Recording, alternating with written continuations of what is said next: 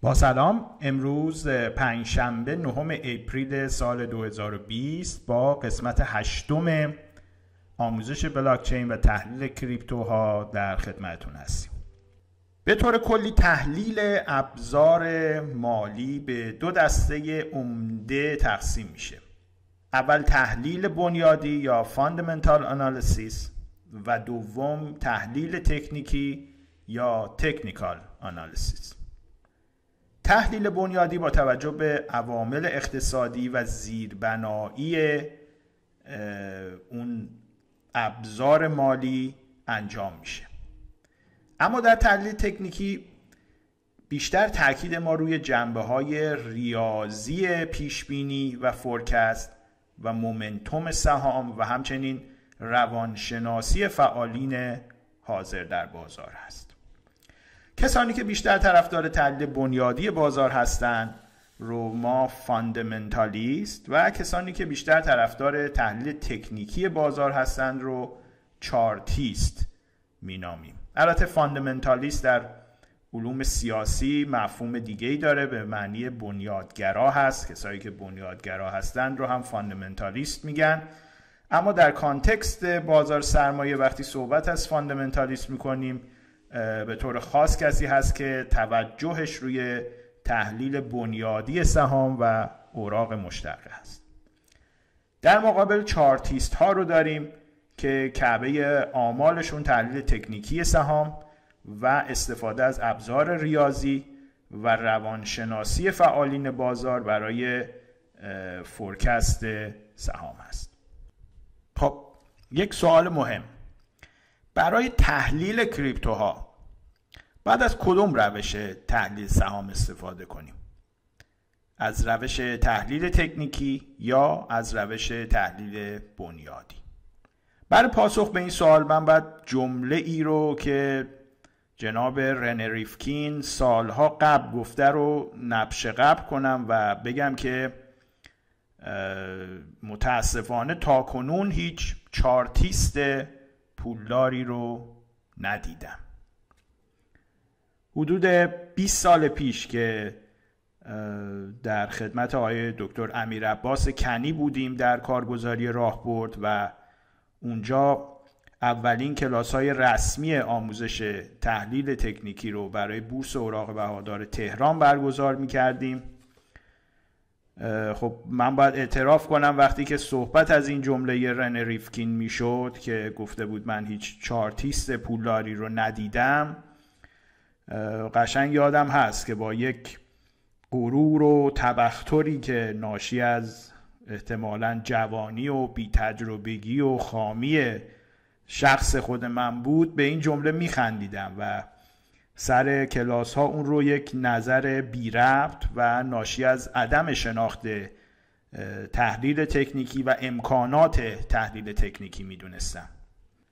اما همینطور که بیشتر و بیشتر در کار تحلیل تجربه کسب کردم و به قول معروف نزد آموزگار روزگار و بازی نقزش نشستم بیشتر و بیشتر پی بردم که جناب رن ریفکین خیلی هم پر بیراه نگفته و واقعا تحلیل تکنیکی به صرف یک تحلیل مستقل و قائم به ذات اگرچه بسیار زیباست اگرچه بسیار ابزار خوب و قشنگی داره اما خودش به تنهایی نمی‌تونه برای تحلیل بازار سهام و اوراق مشتق مفید فایده باشه.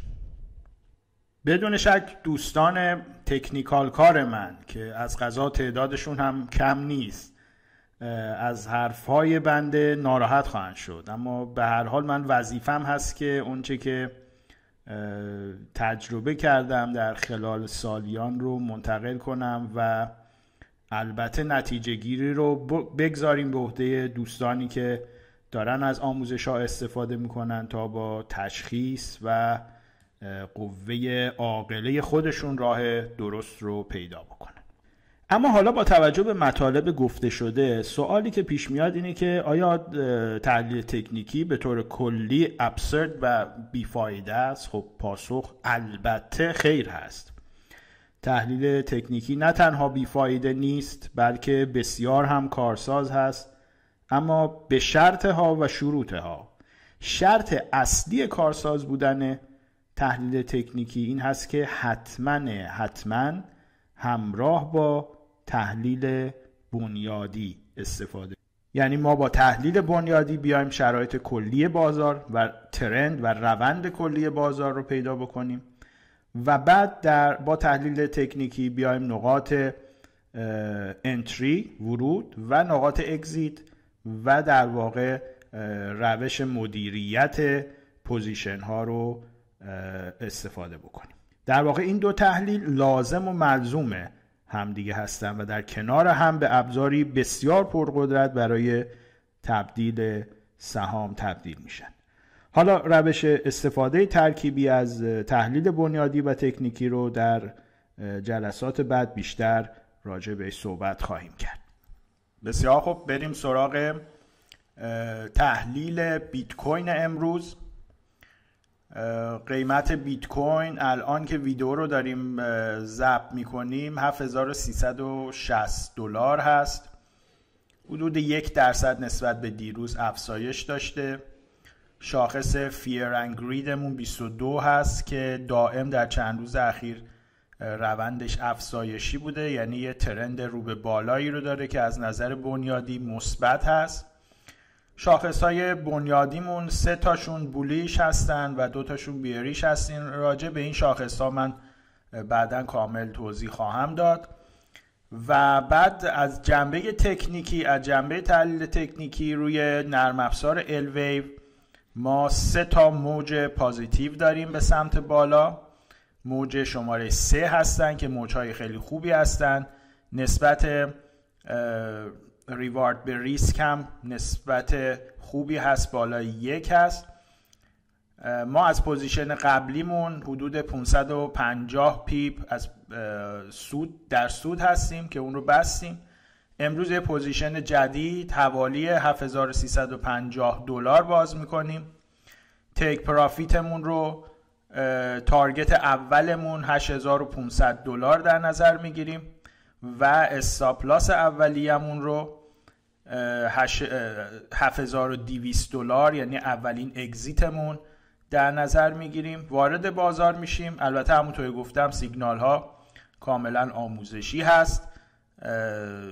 این سیگنال ها و آموزش ها رایگان هستن رایگان خواهند مان اما ما هیچ گونه مسئولیتی رو در قبال چه زیان شما چه سود شما نمیپذیریم. صرفا تحلیل های ما رو به عنوان یک سرنخ به عنوان یک کلو در میان چندین سرنخ دیگه که شما مد نظرتون هست مورد استفاده قرار بدید و با ریسک خودتون ازش استفاده بکنید.